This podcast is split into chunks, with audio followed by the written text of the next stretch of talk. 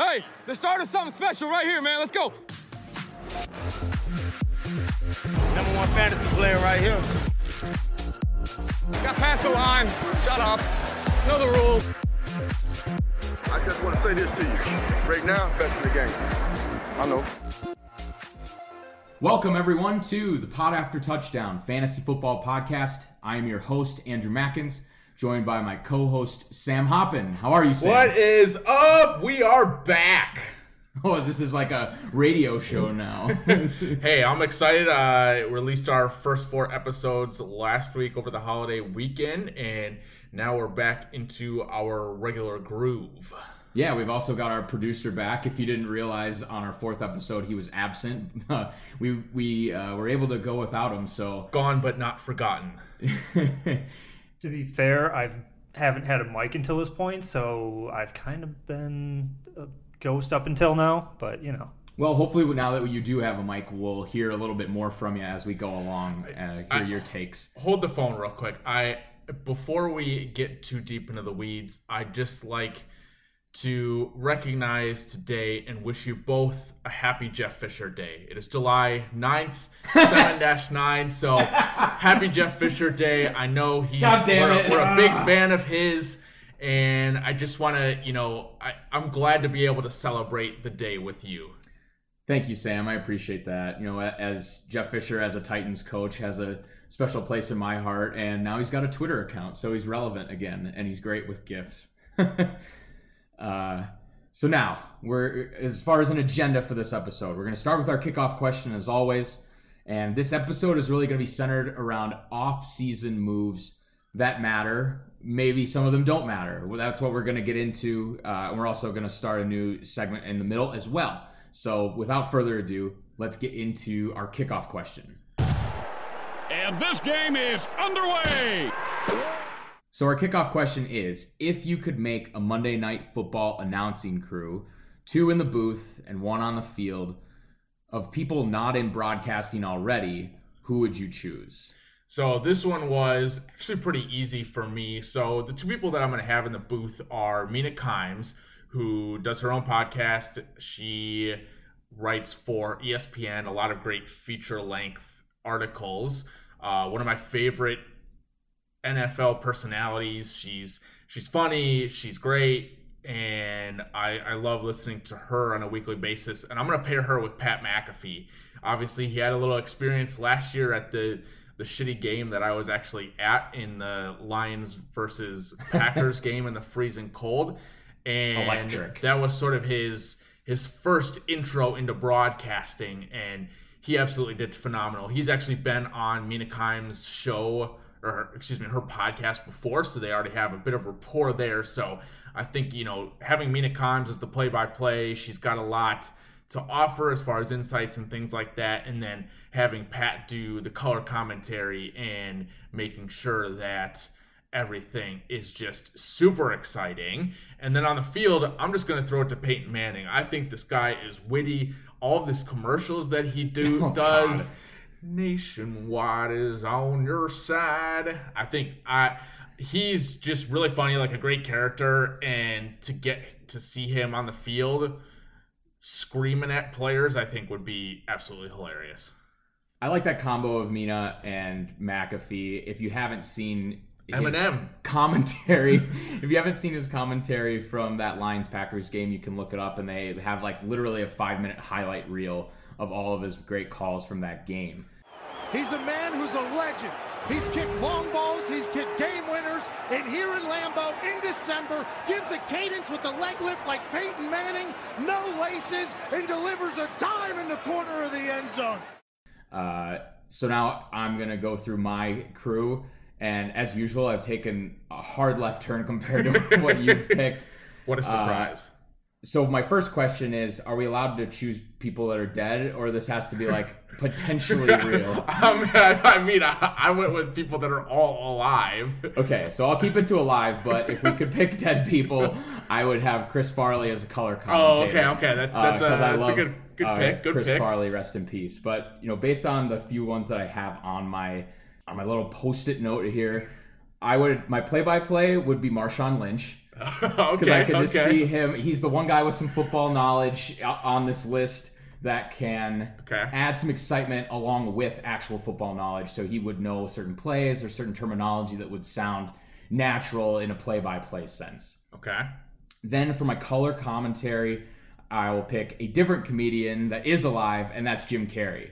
Jim Carrey is an electric guy. Interesting. He well, he's Canadian, so I don't know. Maybe, maybe he doesn't know as much about the NFL, but he might know about the Grey Cup and the Saskatchewan Roughriders. Yeah, it's interesting you went with a comedian. I was actually thinking about doing Aziz Ansari, one of my favorite comedians, as my on the field guy, just to, to Yeah. see him be like, "What is going on? Oh my god, this Yeah. is insane!" Well, that's funny because when I thought of Jim Carrey, I think about one of his scenes from Ace Ventura where he's like, "Let's play that back in slow motion," and then he goes like, "Ugh." so I thought about him him being able to you know add some real color to uh, the, what's going on on the field, and then my sideline reporter is way out of left field. So this is more for like the music fans out there. And you might you might have to do some film study on this guy, but his name is Nardwuar. He does interviews with musical artists and the crazy thing about his interviews is that like he knows shit about these guys that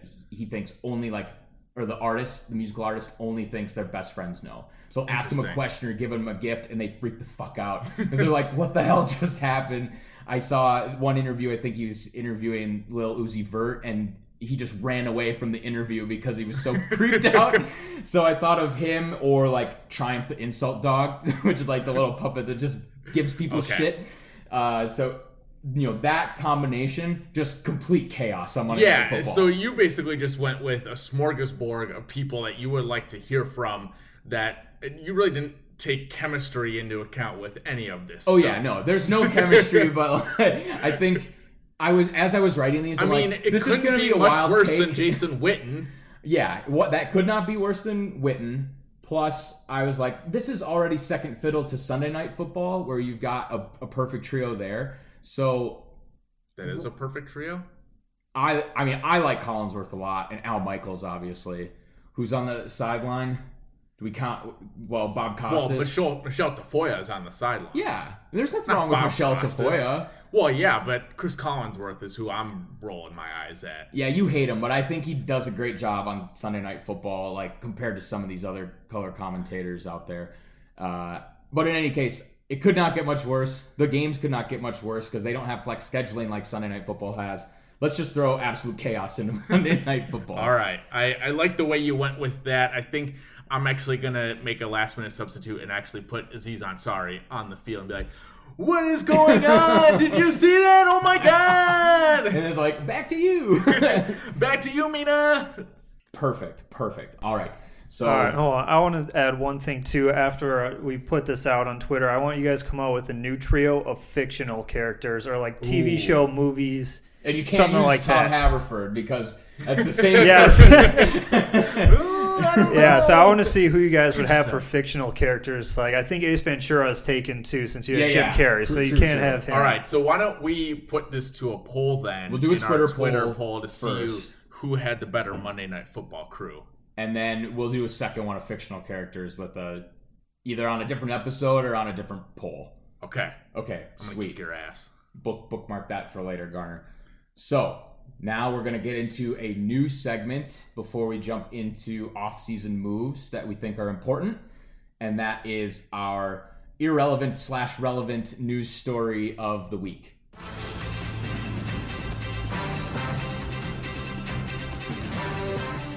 Yeah, so uh, this is just a way to keep you guys on your toes, make sure you're paying attention to some of the little tidbits and anecdotes coming out of training camp and the preseason, things like that. We'll do this throughout the year as well. But our first is going to be one that will likely have a lot of people hyped, and this is our irrelevant headline of the week, which is Tom Brady, Rob Gronkowski throw during private workout at UCLA campus. Like, come on, like, what what is going on here? Like, I don't understand why this is happening. There's so many Patriots bandwagon fans out there that just want to see him come back. because they're scared that Matt Lacoste is just going to shit the bed every week. And there are people out there that will take a flyer on Gronk because he's going to come back. But as we've said with other types of players you put on your roster, you're going to drop them after four weeks because you want to pick up that hot waiver wire ad.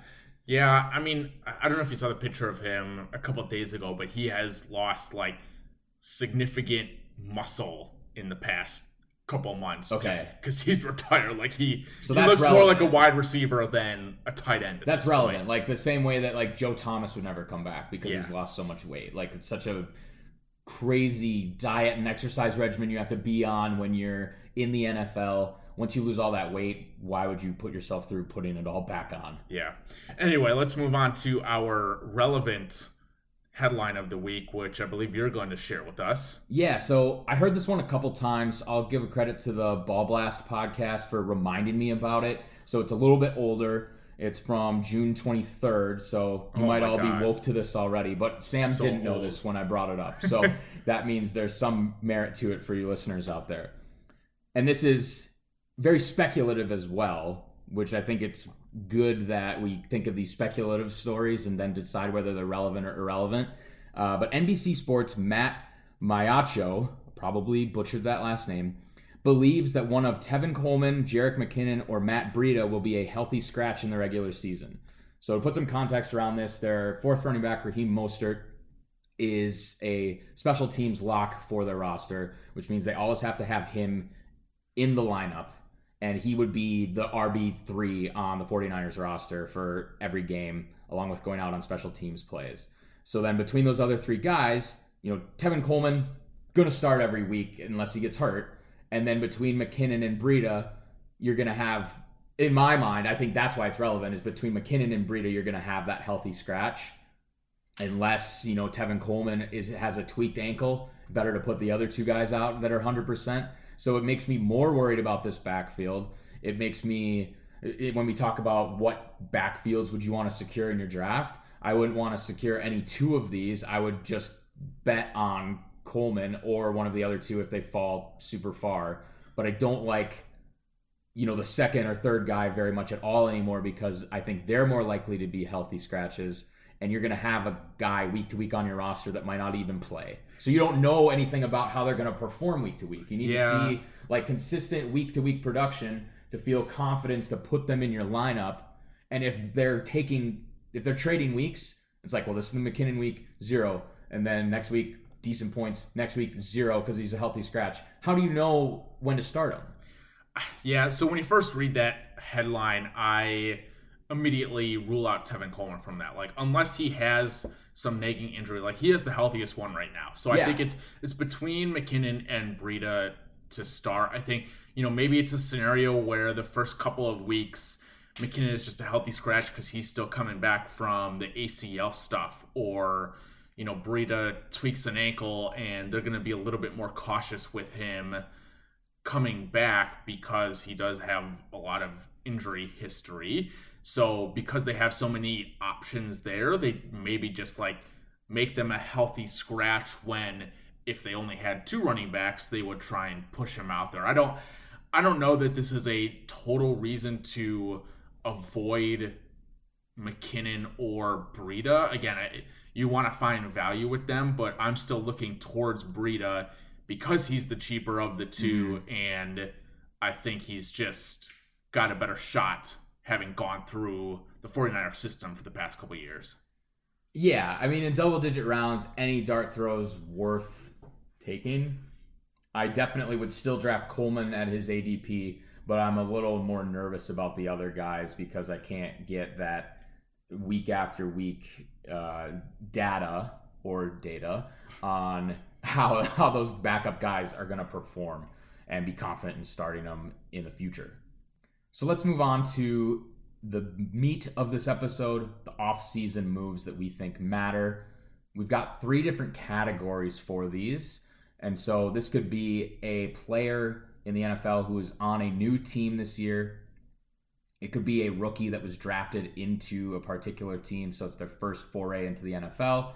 Or it could be a coach that has a new role uh, either on the same team or on a new team. And Sam, I'll let you start uh, with our list here. Yeah, so my first one is, one that we actually briefly mentioned in our quarterbacks episode, and this is the move of Dirk Koetter going back to Atlanta as the offensive coordinator. So, again, there's been this narrative the past several years that Matt Ryan struggles performance wise in the first year under a new offensive coordinator and then goes off in the second year because it, he, it gives him time to acclimate to the system, learn the play calling, all that sort of stuff. Now, Dirk Koetter was the offensive coordinator from 2012 through 2014, and Matt Ryan had some of his best years back then, statistically.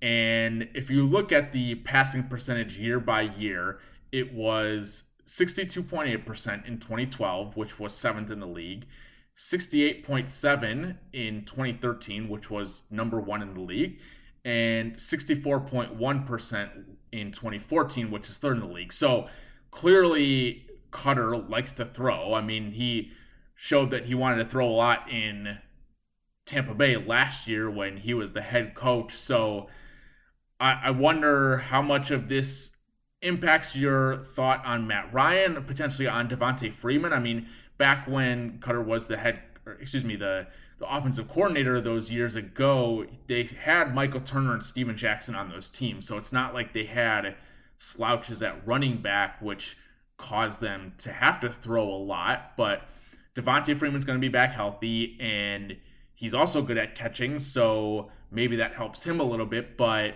I I wonder if Koetter's going to go back to the heavy. I mean, I would expect heavier passing from the Falcons as opposed to you know being run heavy. But I I, I think now that he's got that weapon in Devonta Freeman and and Ito Smith, I think there might be a, a bit more balance than maybe we've seen in the past.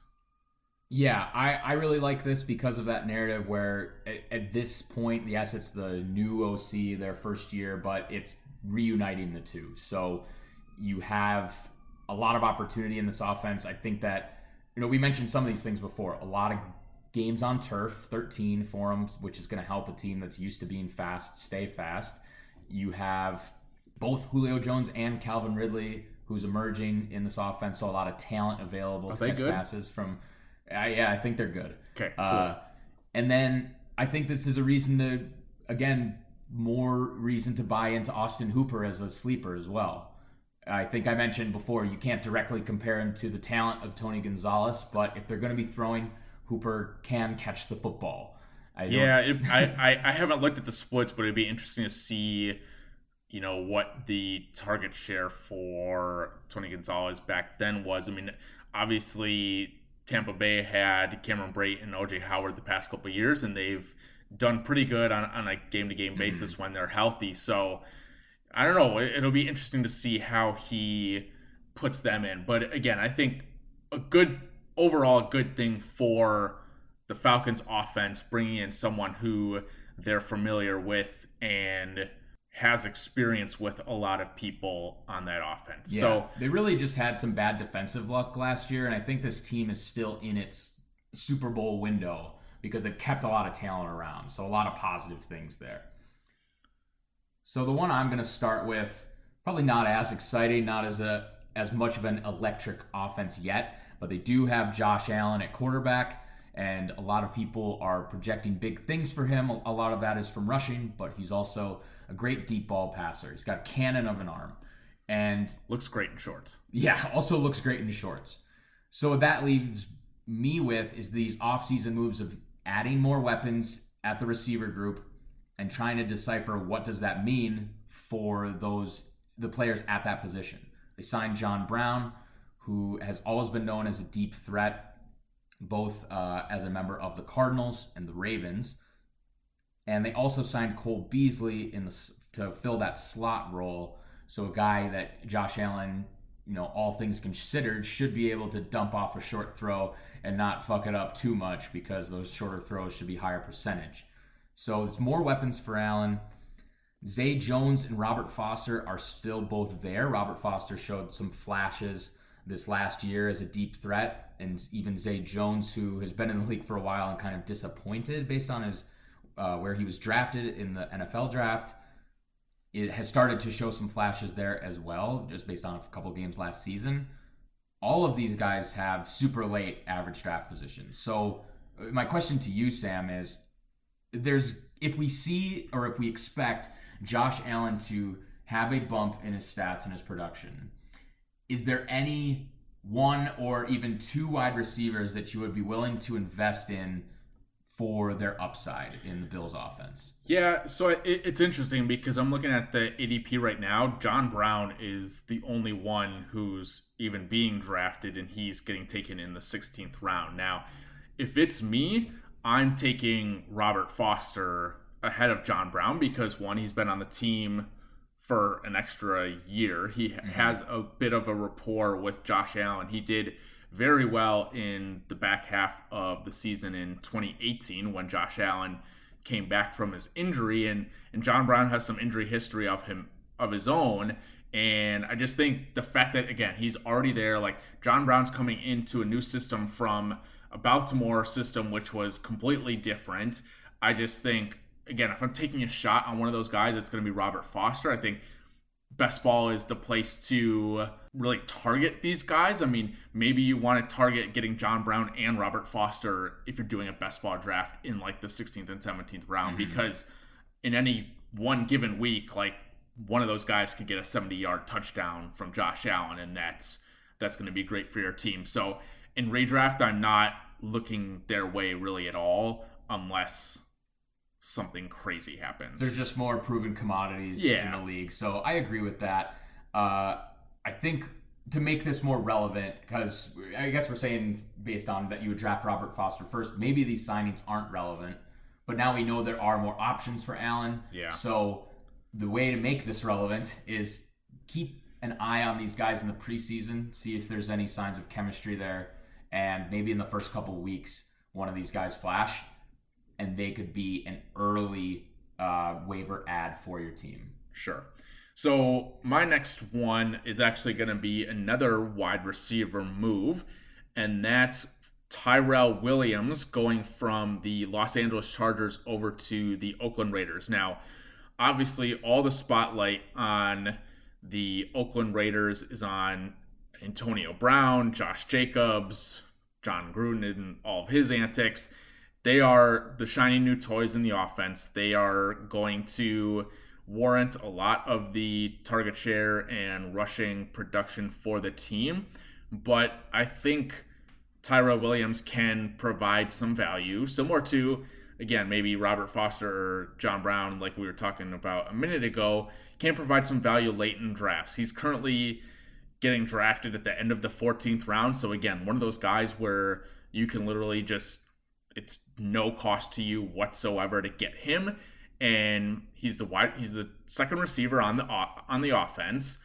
Jared Cook isn't there anymore. It's like Darren Waller or something like that, mm, who's the like tight him, end. But but Tyrell Williams has shown that he's been able to pr- produce. He put up a thousand yard season with seven touchdowns back in 2016 when Keenan Allen got hurt, and Derek Carr has one of the best deep balls in the game. That's what mm. Tyrell Williams is often known for is his ability to stretch the field and all that sort of stuff. So I I'm more leaning towards again even taking that stab at Tyrell Williams in the 12th round if I have a couple of safer wide receivers that way I've got Tyrell Tyrell Williams to throw into my flex in any given week or use as a bye week fill in on the hope that again he catches one of those long touchdown passes from Carr. Yeah, and he really is as of now. Maybe Josh Jacobs is this person, which I know you like as well, but the number two receiving option on the offense. So he's not as buried on the depth chart as he was in uh, Los Angeles. I was going to say San Diego. Uh, and he's got a couple revenge games in there since that was a signing within the division. So that's always something you can uh, rationalize, use to rationalize starting him in your lineup. Okay, so I'm going to move on to my next move, and we're going to pivot from wide receivers to running backs. Running back? There is a entirely new backfield in Philadelphia. There are some players obviously still there on the team, but Uh, they traded for Jordan Howard from the Bears. They spent a fifth round pick to acquire him. Then they drafted Miles Sanders and used their own second round draft pick to acquire him. So it really seems like they're still trying to figure out the position and tr- they're kind of throwing a bunch of different pieces of talent at the wall and trying to find what sticks. The guys that are still there are Josh Adams and Corey Clement. Is it Clement or Clement? I should know this because he's from Wisconsin. But Clement. Corey Clement. He's still there. I even saw a rumor that Darren Sproles may return. How's that for an irrelevant Oh, news line or headline? But really, you know, drafting any of these guys is a gamble at this point. I think even more so than the Ravens or the 49ers. You could argue that, you know, Josh Adams and Corey Clement did didn't Clement? Fuck. Clement Clement. Clement, Corey Clement, and Josh Adams didn't do enough to secure their position last year. So now maybe it is between Jordan Howard and Miles Sanders, and they're going to still run this committee. But I think personally, this is relevant in that there's so many people there now that it's going to be way too hard to figure out. I think the offense is going to rely on Wentz's arm and lead them to success. I saw uh, someone on Twitter created a chart. Sorry, I'm not crediting you. That the lead back last year received less than 50% of the touches in that system, so they're just spreading it everywhere. And it's not a great investment unless you really like the upside there, or if you're an Eagles fan, honestly. So here's a fun little tidbit about Eagles running backs. So in the three years that Doug Pederson has been play calling for the Eagles, so that's been three seasons, a running back has recorded a 100 yard rushing game only three times.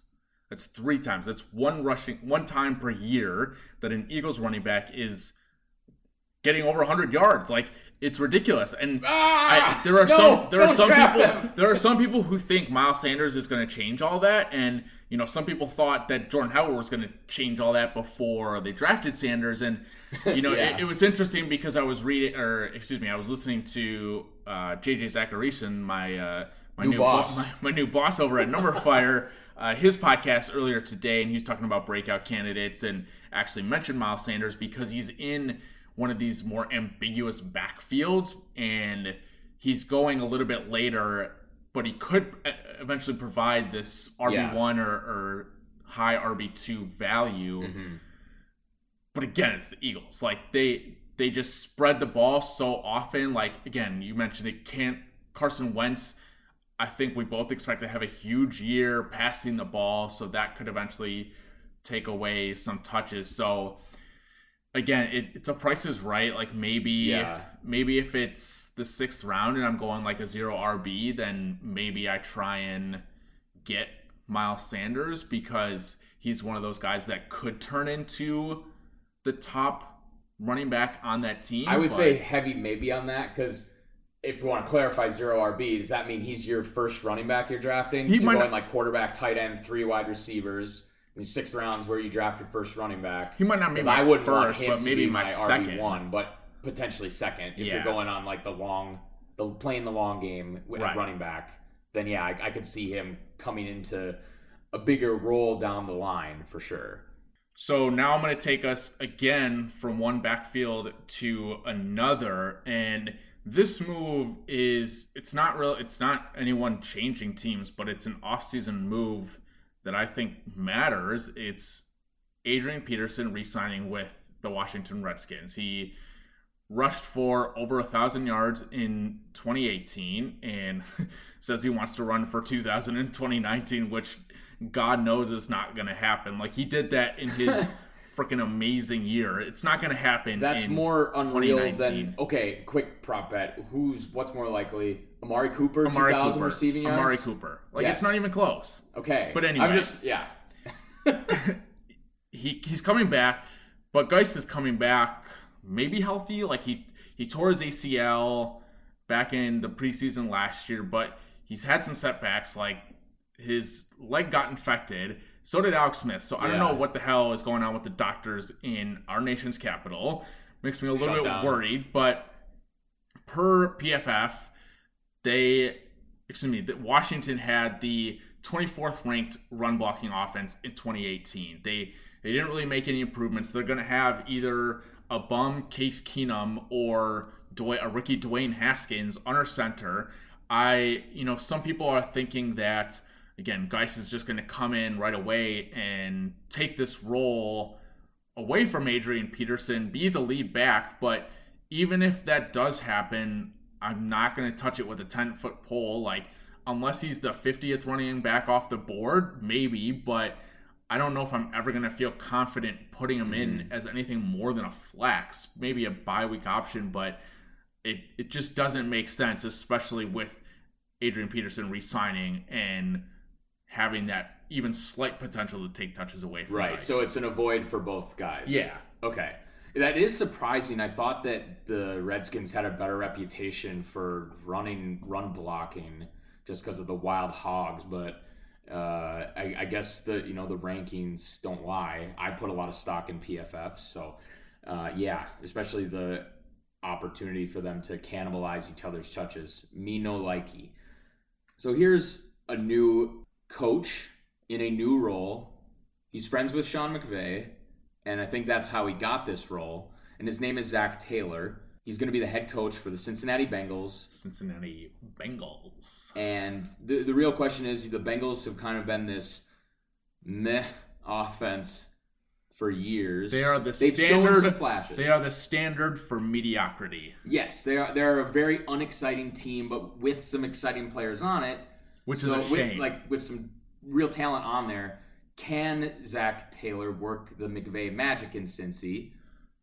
Can Zac Taylor learn from Marvin's mistakes? I mean, I think I think that's the more important part, right? I I'm, I don't think Zac Taylor is going to come in and flip this offense around quite like McVay did in Los Angeles. I, again, I think there's a bit of a, a lower bar, actually a higher bar for Zac Taylor because he didn't.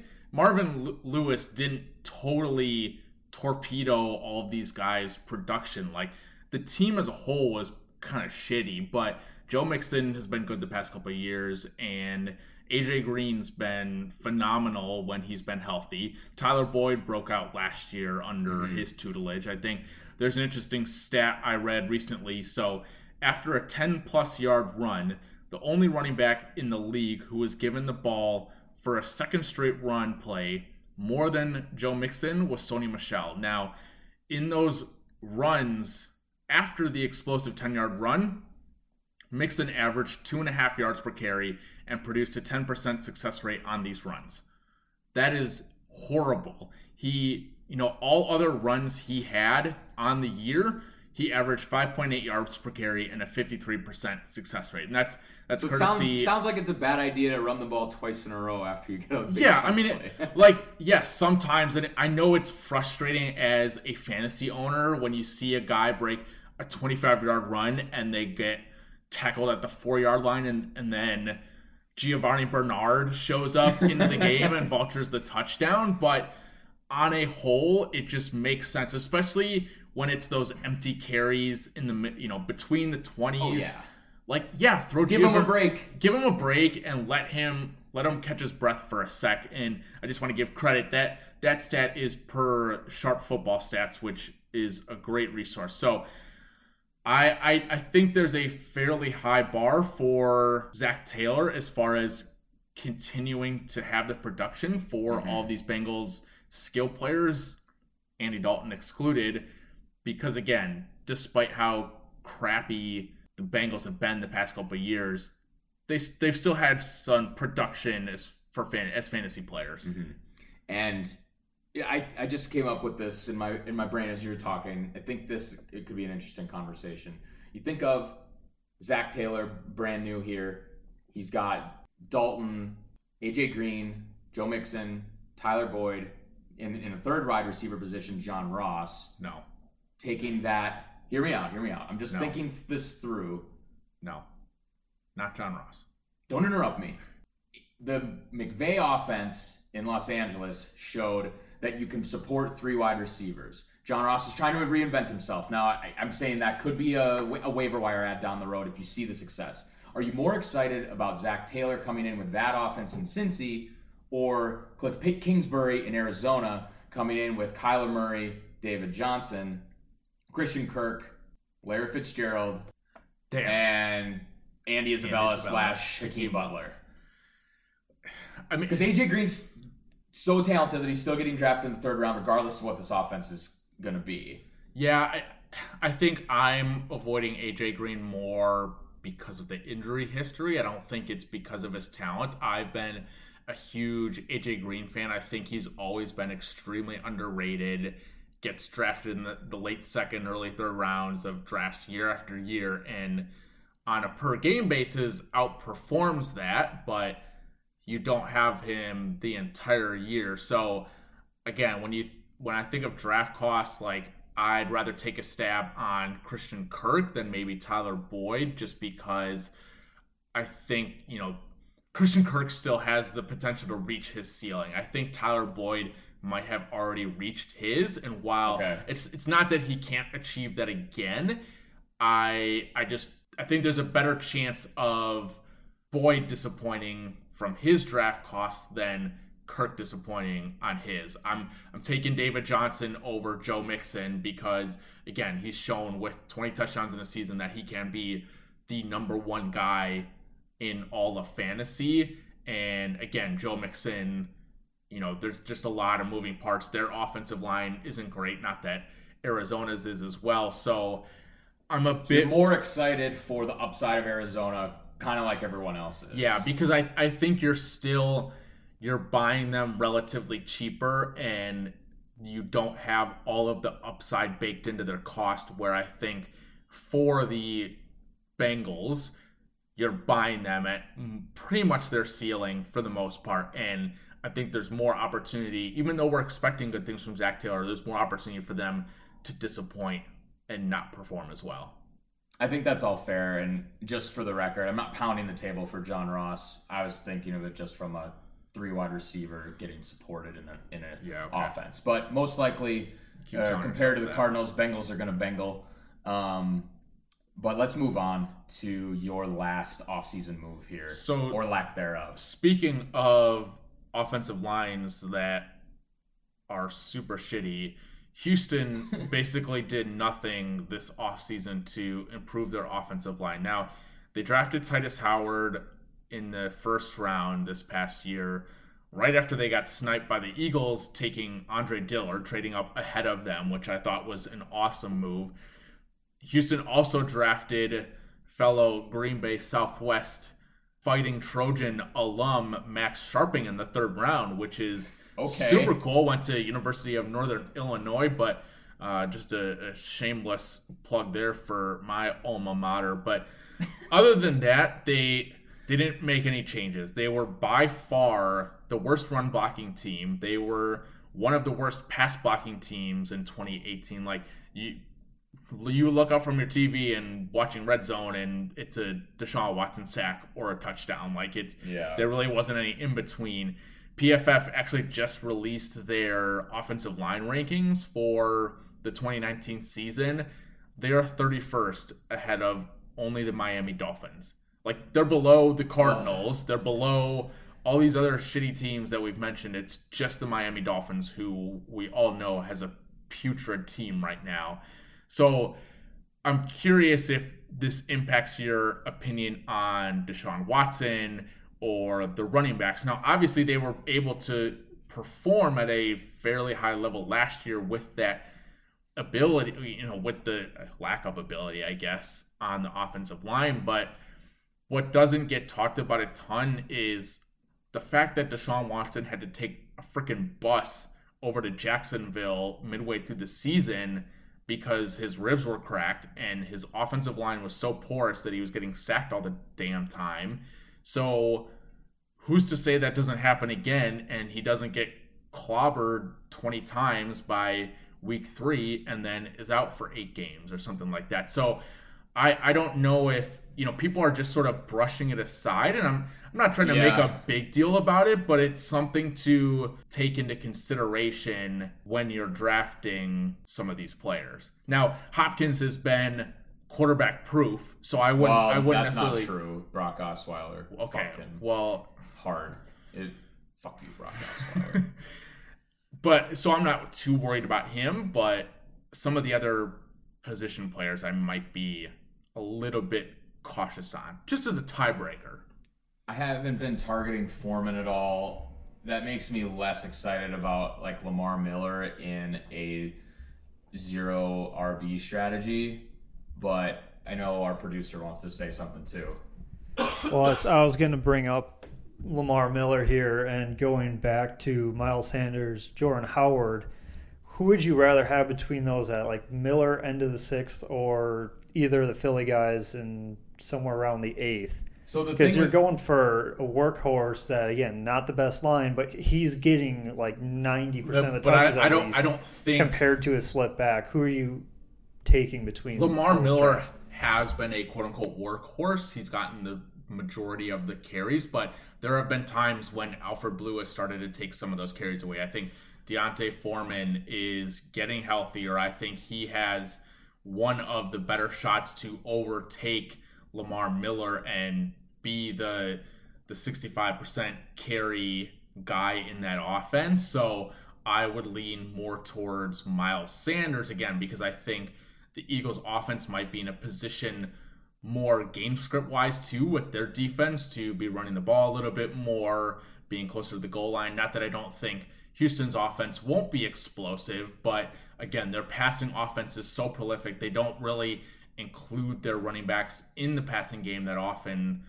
I, I, I would I would lean Miles Sanders in that, but it, it's close. It's, it's a good it's a good question to ask. Yeah, and I think that's probably part of why people are so excited about Jordan Howard is like because the line for the Eagles is so good. It's got to be. I, I would guess it's in the top ten on PFF Easily, yeah. So, how do you argue with like situation versus? Well, it's kind of a muddled situation in Philly versus Lamar Miller has a decent amount of talent, and then it's a shitty situation with the line, but the opportunity, like you said, it's about weighing those factors and then weighing those range of outcomes. So if you really think D'Onta Foreman has a chance to take the role from Lamar Miller, then I'd rather go with half a role from one of the Eagles backs than a guy who could lose it. If you really if you really believe that, and that's where we kind of set up these scenarios for you guys, and you have to make the decision yourselves ultimately.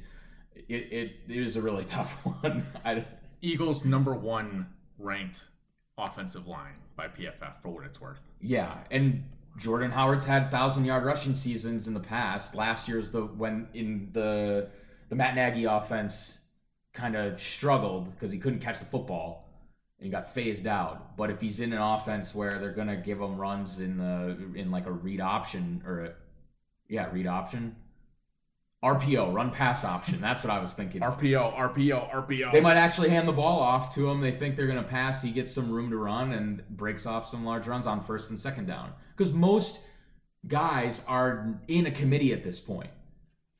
So if Jordan Howard is running on first and second down and Miles Sanders is the third down back and it breaks out that way, maybe he is the guy to go after. Yeah, it's it's good. If you think about it enough, your opinion is going to change on every guy. Yeah. Let's uh let's get into our last one, which you I know are especially excited about, as am I. Oh yeah, you're excited to take me down here, but this is a coach in a new role, and I'm excited about it because of my Titans bias. This is the former Titans tight ends coach Arthur Smith, who is the new offensive coordinator for the Titans. Now, I don't think that this means Delanie Walker or Jonnu Smith is going to eat on the offense by any means. And there's still a lot of questions around Marcus Mariota. We've mentioned that when we were talking about Corey Davis in our wide receivers episode. But I think this is a positive for Derrick Henry because you've got this offensive mind, in air quotes, Matt LaFleur. He leaves. How do you replicate late season success? Don't change anything. Just pick up that playbook. If you find things that work, adopt them. He has said in interviews that he's not willing to, or he is willing to have an open mind and, and he's not uh, afraid to steal a good idea. So I think he is, as this guy who's been on the Titans coaching staff through multiple regimes, a guy who's clearly seen the ups and downs for Mariota and is going to be able to work to their strengths as well as Derrick Henry's and the rest of the team's strengths. I think that it's going to be ground and pound from this tenured coach. And I think that Mike Vrabel as a head coach doesn't strike me as this Cliff Kingsbury or Bruce Arians type where they're going to try to air it out down the field. I think it's going to be ground and pound defense, which has been improving year over year. And evaluating Mariota as a franchise QB, I don't think they're going to try to make him something he's not in a gunslinger. So I think they're going to feed Henry more than they ever have before, which will lead to numbers that you like for Derrick Henry. And that's largely because Arthur Smith is a very milk toast coach, which is not exciting at all. But the reason it's exciting for Henry is because the coach is not exciting. Are you done? Thank you for uh, coming to my TED talk. so, so I think the one positive of this is that he's been with the Titans already. It's better for Mariota and that offense as opposed to them bringing in some outsider who's going to totally lift and shift this offense to something completely different. But if if you're looking to the tight ends coach being the new offensive coordinator as your saving grace for drafting Derrick Henry, by all means go and be that person who drafts him in the third round because I'm not touching him there. I I think by the end of the year, if you're relying on Arthur Smith, you're going to have an Arthur fist of anger based on. Oh, I your, thought you were going a different direction with that. based on your draft and taking Derrick Henry. There's people are just way too overhyped about Derrick Henry. I'd rather have Miles Sanders four rounds later than taking Derrick Henry in the third round. It's again, I I don't know. I there's this offense just doesn't excite me. I don't think there's anyone on the Titans that is going to drastically sway a league in one way positively. I think it could sway a league, excuse me, a, maybe a team negatively because I, I just don't think these guys are going to return their value. I I'm not excited about the offense. Like, what happens if Mariota gets hurt and Ryan Tannehill comes in? Like, that's not that much of a downgrade, but I'm not excited about that by any means. Derrick Henry's not going to be catching passes out of the backfield. That's going to be Dion Lewis. And yes, their defense is getting better, so maybe they have some favorable game scripts, but I I don't know. This is blah. Okay. I'll provide a couple counterpoints and then we can move on and you can think what you want of it. Part of the idea of Arthur Smith is if you just look at him, he is simple. He is not going to fuck Okay. things up. He's not going to try and do anything crazy with the offense. Hard hitting in the goal line or in the in the red zone. podcast today. part of the ground and pound also means ground and pound in the 10 zone in the, at the goal line situations the offensive line rankings which we said have just come out we've been citing them a lot the titans are ranked fourth in offensive line rankings by pff part of that is because they signed rodger saffold from the rams at the guard position i believe and I think that that is going to lead to more touchdowns for Derrick Henry, and that touchdown upside is what you have to buy into if you're going to buy into him at his ADP. If you think that he can get the touchdowns across a season as opposed to four in one game, then I think that's a reason to draft him because those touchdowns potentially can outweigh the points that you're getting or the points you're missing out on from receptions. So the the red zone stat I think I think is the important part there because I don't think he's going to get as much of the these empty carries that I've mentioned a couple times. I mean, he'll get some of them, but where he's going to make his bread and butter is in the red zone. Last year he had the sixth most attempts in the red zone of all running backs and posted a 74% success rate, which was among the league leader. So he's got the ability to do that. I just think if the Titans don't get into an into the red zone and they're playing a good defense on a week, then you're sort of shit out of luck, and Derrick Henry's just not going to do that well for you. It'll definitely be interesting to see. Uh, that probably is a cop out response. But, don't like, forget, Arthur Smith looks simple. he looks simple. I can see how that's not a great argument, but You think? I just think it's my point being that the offense isn't going to be razzle dazzle. It's going to be ground and pound. It's going to be less than exotic smash mouth. It's So going why to do be you want just that? Because it's going to be smash mouth, which means more carries Oh, for yeah, Henry, that was which means more carries in the red zone. No, it's it should be simpler than exotic smash mouth. Just hand him the ball and let him eat. That, So- that's my point. That's my only point. And volume and op, like opportunity and talent he's had the flashes of talent. He's going to get more opportunity, I feel, and as opposed to Dion Lewis vulturing carries. So that's why I think it's going to be better. So instead of exotic Smash Mouth, you want the opposite. I want Smash Mouth. I want so- Big Ten so football. you want we run the ball. you We want- run the ball. We run the ball, and then you punt the ball. So basically, you want oatmeal Smash Mouth. Is that what I'm hearing? I want to smash my mouth all over some spoonfuls of oatmeal. Oh, this is fun. Arthur Smith, ladies and gentlemen. Arthur Smith, your new offensive coordinator for the Tennessee Titans. We're to wrap this up now. Hope you guys enjoyed our uh, arguments and our uh, positioning on these offseason moves and what they could mean for the season ahead.